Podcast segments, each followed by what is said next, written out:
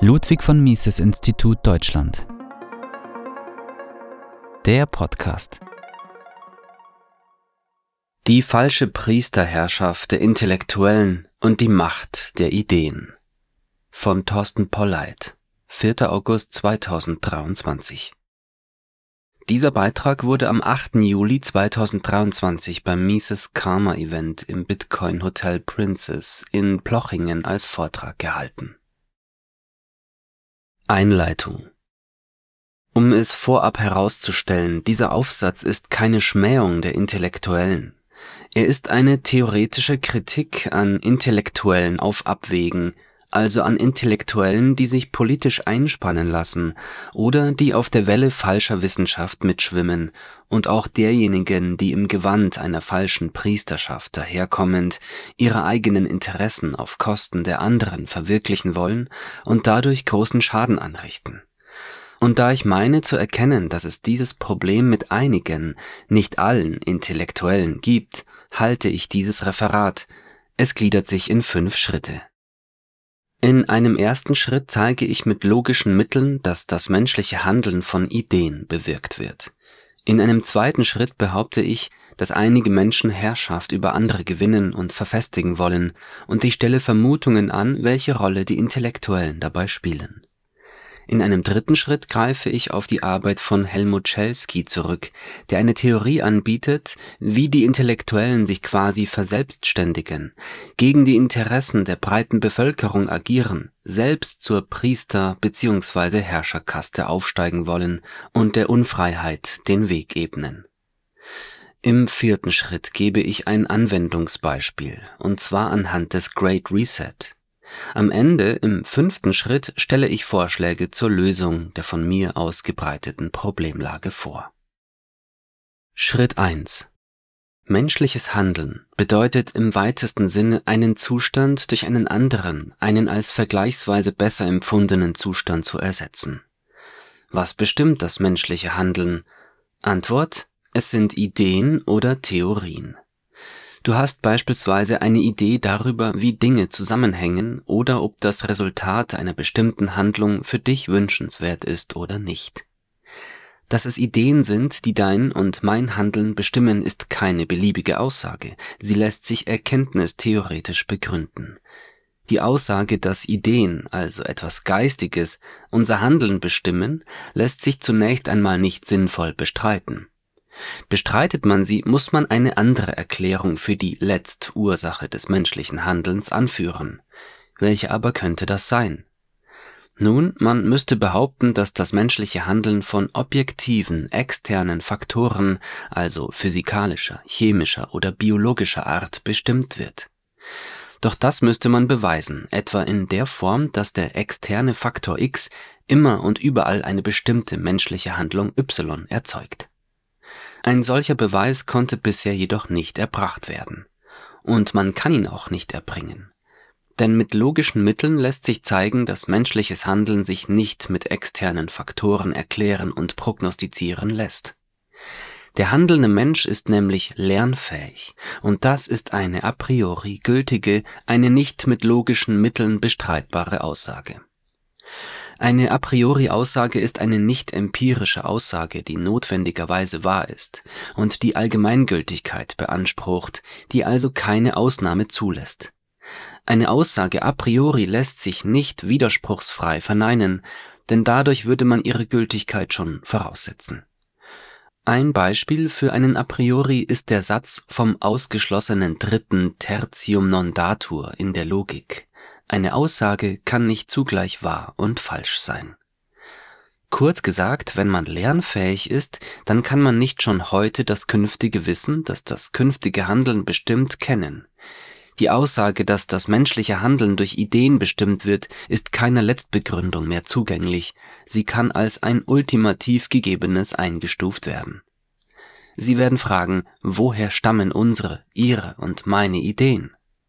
Die meisten Ideen, die sich sprichwörtlich in unseren Köpfen befinden, haben wir von anderen übernommen, von Freunden, Eltern, Lehrern. Nur ganz wenige von uns ersinnen neue Ideen, die meisten von uns folgen den Ideen anderer. Die Bedeutung der Ideen für unser Handeln kann gar nicht stark genug betont werden. Wenn Menschen beispielsweise der Idee anhängen, den Sozialismus zu errichten, dann werden sie sich aufmachen, dieses Ziel zu erreichen. Die Ideen, die Sie und ich, die die Menschen in sich tragen, sind von allergrößter Bedeutung für die Gestaltung unseres Miteinanders. Schritt 2.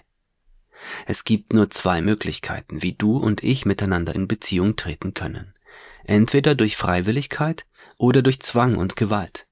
Freiwilligkeit bedeutet, dass ich dir etwas anbiete, das du aus freien Stücken annimmst oder ablehnst.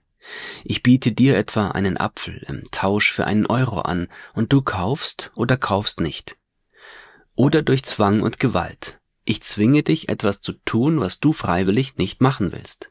Und wenn du dich meinem Willen widersetzt, bestrafe ich dich. Die Menschheitsgeschichte zeigt leidvoll, dass es immer wieder Menschen gibt, die nicht auf Freiwilligkeit beim Zusammenleben mit ihren Mitmenschen setzen, sondern die Zwang und Gewalt auszuüben wünschen, die über ihre Mitmenschen herrschen wollen. Das führt zur Frage, wie ist es möglich, dass die nach Herrschaft Strebenden, in der Regel ist das eine vergleichsweise kleine Menschengruppe, Zwang und Gewalt über die vielen anderen bringen können? Ein Weg dazu ist die Anwendung roher Gewalt. Mit Schwert und Feuer sozusagen werden die anderen gegen ihren Willen unterworfen und niedergehalten. Das aber ist für den nach Herrschaft Strebenden ein mitunter gefährliches Unterfangen. Schließlich kann er im Zuge eines solchen Gewaltprinzips nicht sicher sein, dass nicht ein noch rücksichtsloserer daherkommt und ihn überwindet. Ein anderer Weg ist es, für den nach Herrschaft Strebenden Unterstützer für seine Sache zu finden, etwa indem er den einen etwas wegnimmt und die Beute dann mit anderen teilt, sie zu Komplizen macht. Ein weiterer Weg besteht darin, dass die, die andere beherrschen wollen, diejenigen, die beherrscht werden sollen, dazu bringen, ihrer Beherrschung zuzustimmen, sie am besten sogar herbeizusehnen. Wie aber kann das erreicht werden? Es kann dadurch erreicht werden, dass man die Beherrschten davon überzeugt, dass es gut und richtig ist, dass sie beherrscht werden, wenn man sie glauben macht, dass es ohne Beherrscher nicht geht, dass das Gemeinwesen sonst im Chaos versinkt. Und wenn die Beherrschten gar nicht erkennen, dass sie beherrscht werden, dann bleibt der Widerstand gegen die Beherrschung aus.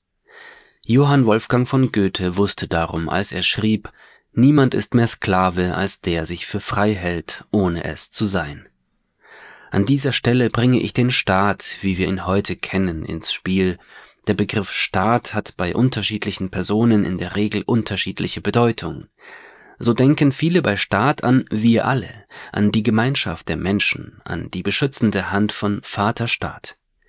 Ich verwende hier jedoch eine andere, eine positive Definition des Staates, eine Definition also, die sagt, was der Staat wirklich ist, was er tatsächlich tut. Danach lässt sich der Staat verstehen als ein territorialer Zwangsmonopolist mit der Letztentscheidungsmacht über alle Konflikte auf seinem Gebiet und der sich das Recht nimmt, Steuern zu erheben. Der Staat darf demnach etwas, was jeder anderen Person verboten ist. Er darf anderen Geldbeträge abknöpfen, denen keine direkte Gegenleistung gegenübersteht. Steuern erheben nennt man das. Da kann man nur staunen, wenn ich Ihnen 100 € aus Ihrer Geldbörse gegen Ihren Willen und ohne direkte Gegenleistung entnehme, wie würden Sie das nennen? Und der Staat ist der Schiedsrichter über alle Konflikte, die zwischen seinen Untertanen auftreten und auch derjenigen, die zwischen ihm, dem Staat und seinen Untertanen zwangsläufig entstehen. Nun wird wohl kaum jemand behaupten, dass alle, die heute in oder unter einem solcher Art definierten Staat leben, freiwillig ihre Zustimmung dazu gegeben hätten. Es gibt beispielsweise keinen entsprechenden Vertrag, den Sie oder ich unterschrieben hätten. Um es an dieser Stelle kurz zu halten, der Staat, wie wir ihn heute kennen, ist nicht aus dem Prinzip der Freiwilligkeit, sondern aus dem Prinzip von Zwang und Gewalt entstanden, und seine Fortexistenz fußt ebenso auf Zwang und Gewalt. Interessanterweise haben das sozialistisch-kommunistische Denker offen ausgesprochen. So schrieb Lenin, Zitat: „Vergesst nicht, dass der Staat auch in der demokratischsten Republik und nicht nur in einer Monarchie nichts anderes ist als eine Maschine zur Unterdrückung einer Klasse durch eine andere.“ Zitat Ende. Vermutlich werden jetzt einige im Publikum empört sagen, der Staat als Beherrschungsapparat? Doch nicht bei uns. Schließlich regieren wir uns doch selber. Diese Antwort würde mich nicht überraschen. Denn der Staat, ob als Feudalsystem, als Monarchie oder als moderne Demokratie, gab sich seit jeher viel Mühe, die Erkenntnis über sein wahres Wesen zu verschleiern. Dazu bedient er sich der Hilfe der Intellektuellen. Dazu Gedanken von Mary Rothbard. Er schreibt, Zitat, dass seit den frühesten Anfängen des Staates seine Herrschenden als notwendige Unterstützung ihrer Herrschaft ein Bündnis mit der gesellschaftlichen Klasse der Intellektuellen anstrebten. Die Massen erzeugen nicht ihre eigenen abstrakten Ideen oder denken über diese Ideen unabhängig nach. Sie folgen passiv den Ideen, die von den intellektuellen Kreisen, den wirkungsvollen Meinungsmachern in der Gesellschaft, angenommen und verbreitet werden. Und weil es genau dieses Erzeugen von Meinungen im Sinne der Herrschenden ist, das der Staat dringend benötigt, formiert dies das uralte Bündnis zwischen den intellektuellen und den herrschenden Klassen des Staates. Das Bündnis gründet auf einem Quid pro Quo. Auf der einen Seite verbreiten die Intellektuellen unter den Massen, dass der Staat und seine Herrschenden weise, gut, manchmal göttlich und vor allem unverzichtbar und besser als jede denkbare Alternative seien. Als Gegenleistung für die Verkündigung seiner Ideologie macht der Staat die Intellektuellen zu einem Teil der herrschenden Elite. Er gibt ihnen Macht, sozialen Status, Ansehen und materielle Sicherheit. Zitat Ende. Wer aber sind diese Intellektuellen? Eine Frage, die gar nicht so einfach zu beantworten ist. In der Literatur hat es einige Versuche dazu gegeben, nicht alle sind überzeugend. Für unsere Zwecke mag es hier jedoch genügen, die Gruppe der Intellektuellen als Personen zu begreifen, die eine oder mehrere der folgenden Eigenschaften besitzen. Erstens. Die Intellektuellen sind oder halten sich für relativ gut gebildet. Zweitens, sie üben eine Meinungsführerschaft aus. Ihre Aussagen, ihre Ideen werden von vielen anderen Menschen als richtungsweisend angesehen. Drittens, sie beurteilen, welche Ideen Verbreitung finden und welche nicht, welche vorhandenen Ideen durch andere Ideen zu ersetzen sind. Nicht immer sind die Intellektuellen Schöpfer von neuen Ideen. Oftmals sind sie nur so etwas wie Second-Hand-Dealer of Ideas, wie Friedrich August von Hayek es nannte. Zur Gruppe der Intellektuellen sind beispielsweise zu zählen Lehrer, Gelehrte wie Professoren, Natur-, Medizin- und Wirtschaftswissenschaftler, Literaten, Journalisten, TV- und Radiomoderatoren, Musiker, Schauspieler, aber heutzutage auch so mancher Unternehmensführer und Influencer in den Social Media. Dass Politiker, Regierungen und Staaten wie auch Sonderinteressengruppen eine ganz besondere Vorliebe für die Intellektuellen entwickeln, liegt auf der Hand. Denn wie Rothbard es bereits ausgesprochen hat, wer die Ideen maßgeblich beeinflusst, sie vorgibt, der beeinflusst auch das Handeln der Menschen. In Politik, Regierungskreisen und bei Sonderinteressengruppen sind diejenigen Intellektuellen daher besonders beliebt, deren Ideen helfen, Herrschaftsmacht zu legitimieren bzw. zu scheinlegitimieren. Das gilt vor allem dann, wenn die Intellektuellen aus der Wissenschaft von der Öffentlichkeit als unabhängig, als neutral, als vertrauenswürdig, als makellose, selbstlose Instanzen angesehen werden, denen man kritiklos Glauben schenken darf und sollte. Und da viele Intellektuelle, vor allem die in der Wissenschaft Tätigen, auf der staatlichen Lohnliste stehen, ist es nicht verwunderlich, dass diejenigen von ihnen auf großzügige Förderung hoffen dürfen, in Form von Einkommen, Forschungsgeldern, Reputation und Status, die Brauchbares aus Sicht von Politik und Sonderinteressengruppen in die Öffentlichkeit tragen. Doch man greift zu kurz, wenn man meint, die Intellektuellen könnten im ungünstigen Fall lediglich oder ausschließlich ein Spielball der Mächtigen und Sonderinteressengruppen sein. Und damit meine ich nun nicht, dass es so etwas gibt wie Unabhängigkeit von Forschung und Lehre, die die Wissenschaftler unter den Intellektuellen davor schützt, sich durch externe Interessengruppen von ihrer Wahrheitssuche ablenken zu lassen. Was ich vielmehr meine, ist, dass die Intellektuellen selbst eine aktive Rolle anstreben und einnehmen können, um wirtschaftliche und gesellschaftliche Geschicke nach ihren eigenen Interessen zu beeinflussen. Genau das ist eine Überlegung, die der deutsche Soziologe Helmut Schelsky, geboren 1912, gestorben 1984, in seinem 1975 erschienenen Buch »Die Arbeit tun die anderen – Klassenkampf und Priesterherrschaft der Intellektuellen« ausgebreitet hat. Doch bevor ich Schelskys Überlegungen vorstelle, soll noch die kritische Auseinandersetzung mit der Rolle der Intellektuellen, die es in der ökonomischen Literatur gibt, kurz zur Sprache kommen. Die Intellektuellen werden hier als so etwas wie Wegbereiter des Sozialismus eingestuft, so etwa bei Josef Alois Schumpeter, geboren 1833, gestorben 1950. In seinem Buch Kapitalismus, Sozialismus, Demokratie skizziert Schumpeter das Problem mit den Intellektuellen wie folgt. Der Kapitalismus bringt Wohlstand, der wiederum bewirkt eine verstärkte öffentliche Bereitstellung von Bildung. Dadurch werden jedoch zu viele Intellektuelle herangebildet. Viele von ihnen finden keine Anstellung in ihrem Expertenbereich, sie müssen mit einem anderen, fachfremden Broterwerb Vorlieb nehmen. Das macht sie unzufrieden, sie wenden sich gegen das kapitalistische System, trachten danach, es abzuschaffen. Friedrich August von Hayek, geboren 1899, gestorben 1992, argumentierte, dass Intellektuelle zu großartigen, hochfahrenden, fantastischen Gesellschaftsentwürfen neigen und dass sie sich daher insbesondere mit sozialistischen Heilsversprechen anfreunden können. Viele Intellektuelle, so Hayek, sind daher im sozialistischen Ideenlager zu Hause. Ludwig von Mises, geboren 1881, gestorben 1973, sprach von einer antikapitalistischen Mentalität, die sich vor allem auch der Intellektuellen bemächtigt. Die Intellektuellen empfinden eine Abneigung gegen den Kapitalismus, weil sie meinen, dass sie nicht gebührend nach ihrem eigentlichen Wert, den sie sich selbst zusprechen, entlohnt und gewürdigt werden. Sie empfinden Neid und Missgunst im kapitalistischen System, in dem der fleißige und betriebsame Kaufmann finanziell viel besser fährt als sie selber. Sie wollen daher den Kapitalismus abschaffen.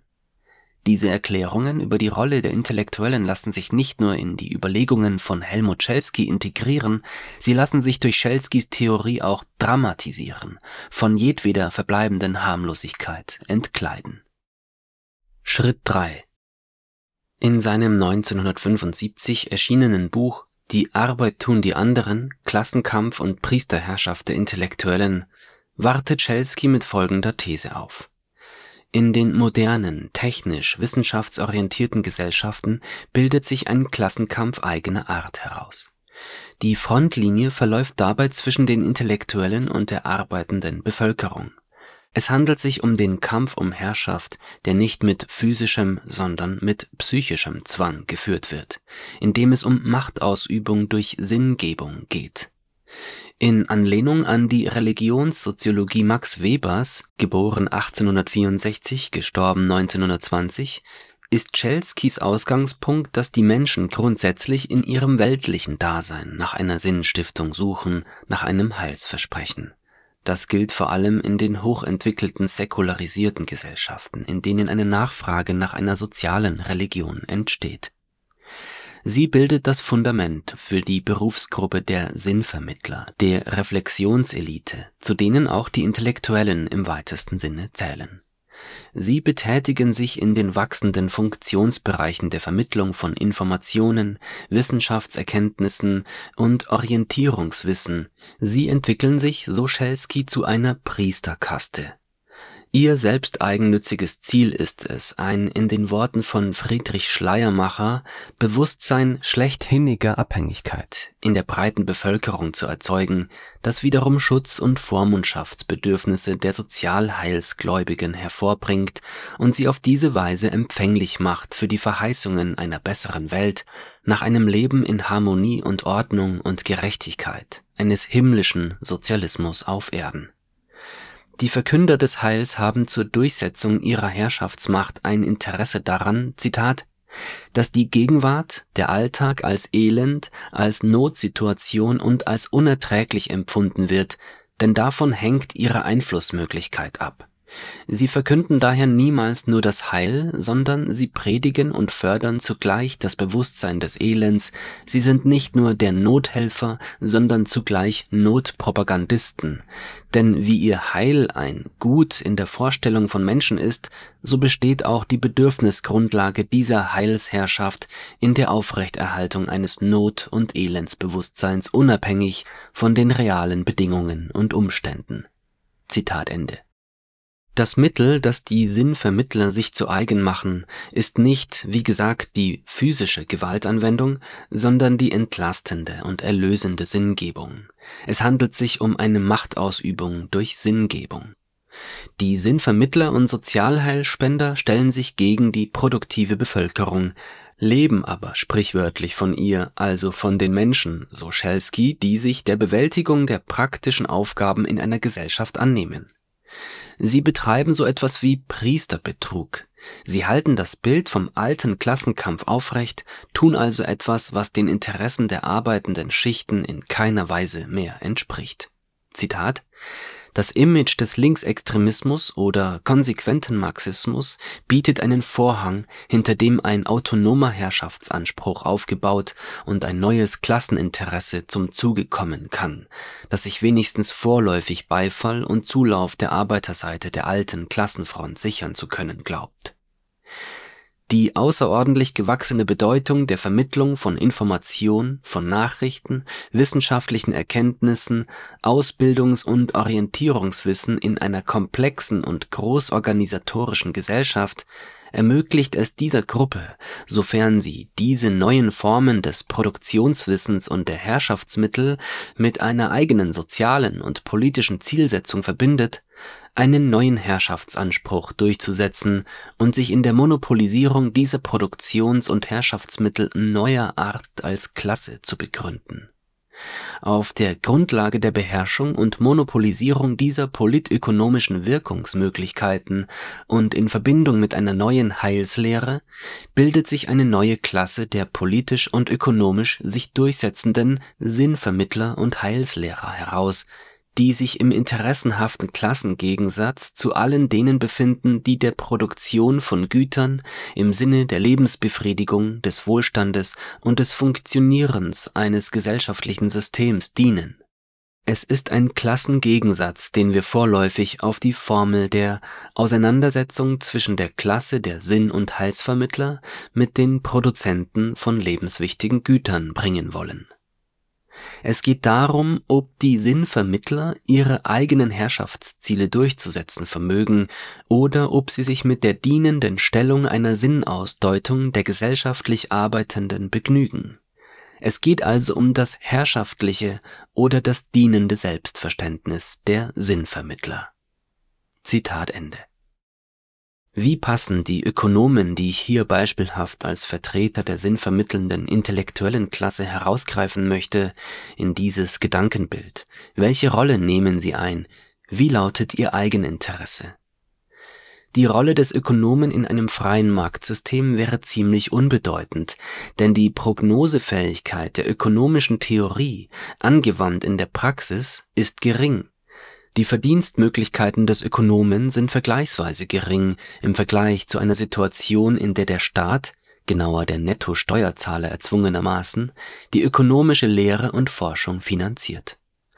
Um in den Genuss staatlicher Zuwendungen zu kommen, ist es für die Ökonomen erforderlich, eine grundsätzlich staatszugewandte und befürwortende Lehrhaltung einzunehmen, also vor allem eine mit wissenschaftlichen Mitteln scheinbare Legitimation des Staates, wie wir ihn heute kennen, bereitzustellen.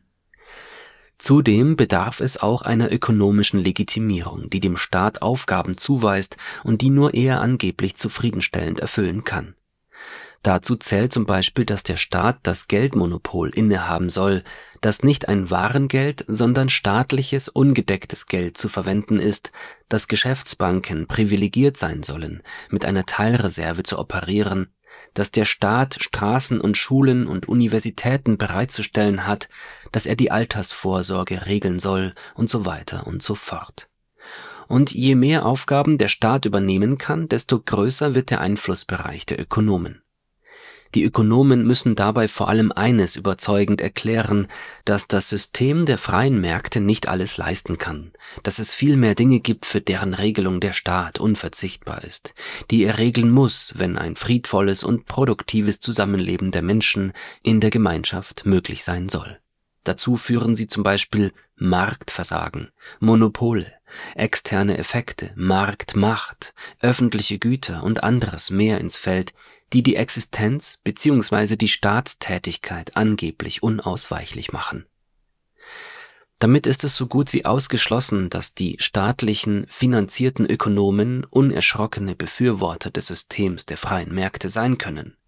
Sie müssen sich zumindest als Interventionisten positionieren, also befürworten, dass der Staat zumindest fallweise in das Wirtschafts- und Gesellschaftsleben eingreift, um bestimmte Ziele zu erreichen. Diese Grundposition wird die Lehrtätigkeit dieser Ökonomen in Schule und Hochschule und auch ihr Sendungsbewusstsein auf ihren Berufswegen in Verwaltung, Staatsabteilungen, Medien etc. prägen. Es ist sicherlich nicht allzu weit hergeholt zu vermuten, dass auch die Ökonomen der Versuchung unterliegen, nicht nur lehrende und forschende Intelligenz zu sein, sondern auch zur heilsverkündenden Intelligenz aufzusteigen. Gerade das zusehends wissenschaftshörige Diskursklima bietet dazu ja auch mannigfalte Gelegenheiten. Denn hier gehört es quasi schon zum guten Ton, jedwede Streitfrage, ob in Wirtschaft, Gesellschaft, Gesundheit oder Umwelt, unter Berufung auf wissenschaftlich begründete Erkenntnisse lösen zu wollen. Oftmals handelt es sich jedoch nur um persönliche Mutmaßungen, die zu Wissenschaftsfragen hochstilisiert werden. Das wiederum führt dazu, dass derjenige, dessen Argumente am engsten mit den etablierten Wissenschaftserkenntnissen, dem Konsens, verbunden sind, auch die überlegene Lösung zu haben scheint. Doch überzeugen kann das so ohne weiteres nicht. Schließlich wird dadurch die Streitfrage, wer hier Recht hat und wer nicht, auf eine erkenntnistheoretische Ebene verschoben. Bleibt weiter ungeklärt, die Sache wird verkompliziert, der Diskurs erschwert. Und nur weil es in einer Streitfrage eine herrschende Meinung gibt, heißt das nicht, dass diese die richtige ist. Die Wahrheit hängt nicht von der Mehrheitsmeinung ab. Auf zwei Wegen kann es dem Ökonomen gelingen, zur heilsverkündenden Intelligenz aufzusteigen.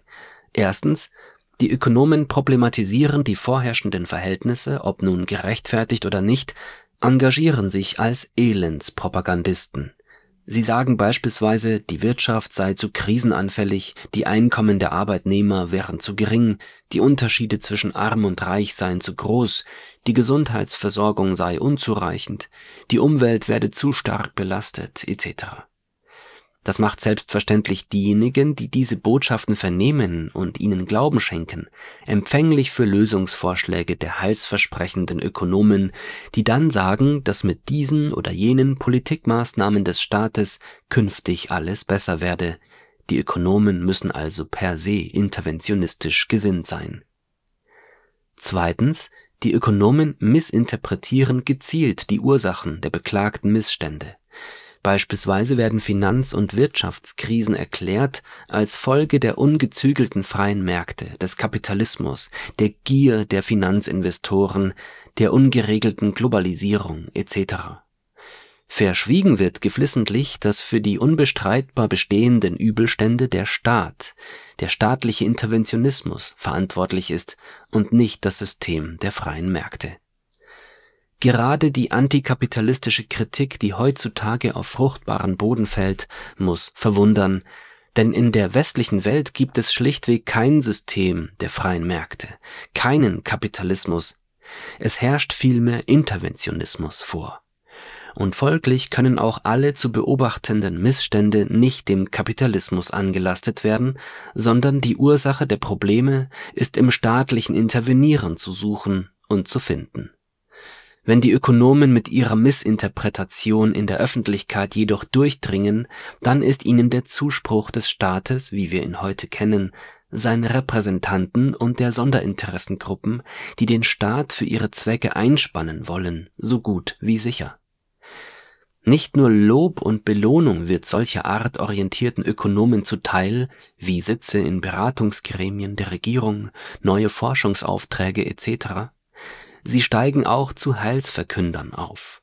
Man spricht ihnen aufgrund ihrer vermeintlichen Kompetenz als Ursachenerklärer der Probleme nun auch die Um- und Weitsichtigkeit zu, die richtigen Problemlösungen vorzuschlagen. Diejenigen, die Positionen im Staat bekleiden, sei es als Regierungs- oder Oppositionspolitiker, Bürokraten, die vom Staat leben, wie öffentliche Angestellte, Betriebe, die staatliche Aufträge erhalten, oder die ihn für ihre Zwecke einspannen wollen, Stichwort Lobbygruppen oder Big Business, Big Banking, Big Tech oder Big Pharma, werden Beifall klatschen. Alle diese Sondergruppen profitieren davon, wenn die Heilsverkündung der Ökonomenzunft lautet: Der Staat muss beauftragt und befähigt werden, für Gutes zu sorgen, die Missstände im Wirtschafts- und Gesellschaftsleben aus der Welt zu schaffen, denn das System der freien Märkte sei das Problem und der Staat und seine Tatkraft seien die Lösung. Wohin das führt, hat Ludwig von Mises unmissverständlich mit seiner Kritik des Interventionismus im Jahr 1929 formuliert. Wenn der Staat eingreift, um Probleme zu lösen, um bestimmte wünschenswerte Ziele zu erreichen, wird er diese Ziele entweder nicht erreichen, oder er wird sie erreichen, aber nur indem er Probleme schafft, die vorher nicht da waren, oder die da waren, aber nun durch den staatlichen Eingriff vergrößert und verschlimmert werden. Das wiederum löst weitere Interventionen aus. Eine Interventionsspirale kommt in Gang. Wenn man sie nicht zum Stillstand bringt, sie zurückschraubt, dann wird das Wirtschafts- und Gesellschaftssystem früher oder später vollumfänglich durch den Staat gelenkt und gesteuert sein, werden die Reste des freien Marktsystems, die heute noch vorhanden sind, auch noch zerstört werden. Eine staatliche Lenkungswirtschaft tritt an ihre Stelle. Zum Status des Heilsverkünders steigen die Ökonomen allerdings nicht auf, wenn sie die Volkswirtschaftslehre rein logisch, also als sogenannte apriorische Handlungswissenschaft konzeptualisieren. Der Schlüssel zum Erfolg ist vielmehr, die Volkswirtschaftslehre als Erfahrungswissenschaft einzuordnen und zu betreiben. Dann nämlich können im Grunde alle Arten von staatsdienlichen Maßnahmen, wenn sie gut und verheißungsvoll klingen, zur Umsetzung empfohlen werden, wie zum Beispiel: die Zentralbank muss den Zins in den Negativbereich drücken, das unterstützt Produktion und Beschäftigung. Oder: die Ausweitung der ungedeckten Geldmenge macht die Volkswirtschaft reicher. Oder: Steuererhöhungen schwächen nicht etwa das Wirtschaftswachstum, vielmehr helfen sie es zu befördern. Zudem lassen sich Erfahrungstatbestände nach politischem Gusto recht einfach uminterpretieren. Nicht die staatliche Zentralbank sorgt für Inflation, sondern steigende Energiepreise. Oder: der Kapitalismus verursacht Finanz- und Wirtschaftskrisen, nicht der Interventionismus, und so weiter. Als Teil der Reflexionselite, der heilsverkündenden Intelligenz, haben die interventionistisch gesinnten Ökonomen kein dienendes Selbstverständnis, sondern ein herrschaftliches. Und in ihren Händen wird die Volkswirtschaftslehre zu einem scharfen Instrument, um bestehende Herrschaftsverhältnisse zu begründen oder neue zu legitimieren. Helmut Schelsky benannte die Problematik der Intellektuellen in der Rolle der Heilsverkünder. Zitat: Die Wirkungsmacht dieser Träger einer neuen sozialen Heilsverkündung beruht darauf, dass sie zugleich sozial unaufgebbare gesellschaftliche Leistungen erfüllen und diese ihren subjektiven Meinungs- oder glaubenshaften Letztwerten unterordnen und von daher gesellschaftsgegnerisch praktizieren können. Die Intellektuellen sind von den Selbstbehauptungsinteressen der Gesellschaft her gesehen funktional ebenso unentbehrlich wie gefährlich. Zitat Ende.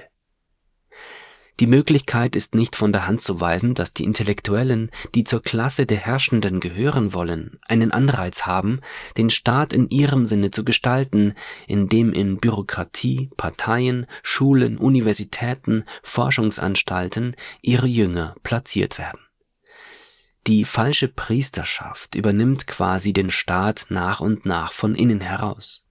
Dabei wird die Wissenschaft, solange sie noch als Autorität gilt, für Herrschaftszwecke instrumentalisiert. Der Herrschaftsanspruch, in dem sich alle unterwerfen sollen, lautet: Follow the Science. Schritt 4. Sie suchen nach einem konkreten Anwendungsbeispiel für die Instrumentalisierung der Intellektuellen bzw. ihren Herrschaftsanspruch? Kein Problem. Denken wir nur einmal an den Great Reset. Bei ihm handelt es sich um die Idee, die Weltwirtschaft und Weltgesellschaft umzubauen. Oder, wie ich es begreiflich zu machen suche, hinter dem Begriff Great Reset verbirgt sich ein Macht- und Herrschaftsanspruch. Ihm zufolge sollen die Menschen auf dem Planeten ihre Geschicke nicht in einem freien Marktsystem gestalten, sondern ihr Handeln, ihre Handlungsmöglichkeiten sollen von zentraler Stelle, einer zentralistischen, korporatistischen, technokratischen Gruppierung oder Elite, die sich der staatlichen Macht bedient, gelenkt werden. Der Great Reset setzt sich aus einer Reihe von Bausteinen zusammen. Hier die wichtigsten. Stakeholder Capitalism. Darunter ist zu verstehen, dass die Eigentümer der Unternehmen nicht mehr nur ihre eigenen Interessen, sondern vor allem auch die Interessen Dritter bedienen sollen. Stakeholder Capitalism ist im Grunde ein Euphemismus für eine Einschränkung, wenn nicht gar Teilenteignung der Eigentumsrechte der Unternehmenseigner. Environmental, Social and Corporate Governance, ESG. Das bedeutet, Kapitalanleger werden gedrängt, in Unternehmen zu investieren, die das ESG-Siegel tragen, und ein gutes ESG-Siegel wird nur verliehen an die Unternehmen, die sich an politisch vorgegebene Kriterien halten. ESG läuft also auf politische Lenkung der Kapitalinvestitionen hinaus. Wokismus. Dahinter verbirgt sich die psychologische Idee, Konflikte zwischen den Menschen herbeizureden, den friedvollen Zusammenhalt der Menschen zu ersetzen, den Menschen Schuld- und Minderwertigkeitskomplexe einzureden, etwa, dass es ihnen nur gut geht, weil es dafür anderen schlecht geht, dass es gut und richtig ist, weniger zu wollen. Wokismus sorgt unter anderem dafür, dass die Menschen sich innerlich vom Kapitalismus, vom Leistungsprinzip, vom Streben nach einem besseren materiellen Leben verabschieden. Klimakatastrophismus. Er ist in ganz besonderer Weise eine Art Neuauflage der marxistischen Verelendungstheorie, der zufolge die Erde und ihre Bewohner sterben, wenn nicht die Staaten das Ruder übernehmen und umsteuern, und zwar indem sie das System der freien Märkte, die individuelle Freiheit einhegen, zurückdrängen, aussetzen. Transhumanismus. Das ist die Idee, die Möglichkeiten des Menschen durch den Einsatz moderner Technologien zu erweitern, genauer, das, was das Menschsein ausmacht, zu hacken, sein geistiges Wesen zu computerisieren. Vierte industrielle Revolution. Das ist die Umwälzung der herrschenden Produktions- und Gesellschaftsverhältnisse durch neue Technologien wie künstliche Intelligenz, Robotik, Genetik, Machine-to-Machine-Communication, Smart Contracts, Internet of Things, Internet of Bodies, Augmented Reality, Virtual Reality und Mixed Reality, das Metaverse, etc. Nun könnte man die Bausteine des Great Reset durchaus als so etwas wie Zukunftsvisionen einstufen, als übersteigerte technofuturistische Luftschlösser, die nur vorübergehend unsere Aufmerksamkeit erheischen und sich bald in nichts auflösen. Ja, wäre da nicht das immer stärkere Ineinandergreifen von Staat und Großunternehmen, das unverfänglich klingende Public-Private-Partnership, das die Eingriffsmöglichkeiten des Staates in Wirtschaft und Gesellschaft gewaltig ausweitet und das auch Großunternehmen erlaubt, sich der Staatsmacht für die eigenen Zwecke zu bedienen. Und das ist es, was den Great Reset bedrohlich macht. Der Staat, eine Großunternehmen-Staatsvermischung, gelangt an alle Daten der Menschen, erhält ungeahnte Überwachungs-, Kontroll- und Lenkungsmacht. Der Great Reset in die Praxis umgesetzt, so wie es sich die Vertreter des World Economic Forum erträumen, führt zu einer Dystopie, die George Orwells 1984 harmlos aussehen lässt. Doch der Great Reset ist nur eine Idee, die den Menschen als gut und richtig, als wegweisend wünschenswert und unumgänglich serviert wird, und zwar maßgeblich auch, nicht nur, aber vor allem auch von wissenschaftlichen Intellektuellen, die den Great Reset-Plan mitentwerfen, ihn zu verbreiten helfen, seine Kritiker in die Schranken weisen, diffamieren und diskreditieren. Der Great Reset-Plan wird angepriesen von nicht nur, aber auch intellektuellen Elendspropagandisten und Heilsversprechern mit Hinweis auf Wissenschaftlichkeit, insbesondere im Bereich von Klima und Gesundheit, aber vor allem auch mit Blick auf wirtschaftspolitische Weichenstellungen. Die Befürworter und Antreiber des Great Reset-Plans setzen unverkennbar auch die für viele Menschen immer noch beeindruckende, nicht in Zweifel zu ziehende Überzeugungskraft der Wissenschaft. Ohne die Rückendeckung der Intellektuellen wäre das Vordringen des Great Reset-Plans in dieser Weise kaum denkbar und wohl auch nicht ohne die Annahme, dass zumindest einige Intellektuelle einem Herrschaftsanspruch nachjagen, zur Priesterkaste aufsteigen zu wollen.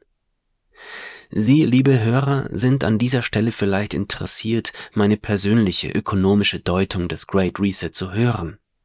Nun, mit Blick auf die gesellschaftstheoretischen Grundpositionen meine ich, deutliche Fingerabdrücke erkennen zu können, die darauf verweisen, dass es sich beim Great Reset in letzter Konsequenz um so etwas wie einen neomarxistischen Umsturzentwurf der bestehenden Wirtschafts- und Gesellschaftsverhältnisse handelt. Der Idee der marxistischen Verelendungstheorie folgend wird den Menschen Furcht und Schrecken eingejagt, um sie gefügig steuerbar zu machen. Der Planet überhitzt, alle werden sterben, wenn der Staat nicht handelt, Viren werden unsere Gesundheit zerstören, wenn wir uns nicht isolieren und impfen. Und gleichzeitig werden die negativen Folgen, die enormen Missbrauchsmöglichkeiten, die beispielsweise mit der Digitalisierung des Menschseins verbunden sind, kleingeredet. Kritik wird verächtlich gemacht, aus dem Diskurs gedrängt. Doch nicht nur Furcht und Schrecken sowie Zensur der Kritik setzen die Staaten und die Sonderinteressengruppen, die sich des Staates bedienen, ein. Sie verweisen vor allem auch auf Wissenschaftsergebnisse, denn die sind in den Augen der Menschen, zumindest bisher, immer noch von großer Überzeugungskraft. Doch sind die Wissenschaftsergebnisse, die der Staat und die Sonderinteressengruppen finanzieren, vertrauenswürdig? Ist auf den Rat der gekauften Intellektuellen Verlass? Skepsis ist angeraten. Denn das, was der Great Reset verklausuliert errichten will, ist ein Sozialismus-Feudalismus, die Enteignung der Eigentümer, der Umsturz der Wirtschafts- und Gesellschaftsordnung, die Herrschaft der einen über die anderen. Und als Ökonom kann man sagen, was das Ergebnis sein wird. Mangel, Chaos, Gewalt, Terror und für viele Menschen ein vorzeitiges Ende. Schritt 5. Sie werden jetzt vermutlich fragen, was soll und kann man dagegen machen? Wie kann man verhindern, dass, nimmt man Schelskys Analyse als zutreffend an, die Volkswirtschaft durch die Priesterherrschaft der Intellektuellen in die Unfreiheit, in die wirtschaftliche und zivilisatorische Degeneration abgleiten? Wenn der Staat bzw. die Netto-Steuerzahler gezwungenermaßen die Heerscharen von Intellektuellen nicht mehr finanzieren, dann ist das Problem der Priesterherrschaft der Intellektuellen vermutlich bereits weitestgehend gelöst. Es läuft also darauf hinaus, den Markt für Bildung zu privatisieren. Schulen und Universitäten müssten sich fortan im freien Markt bewähren.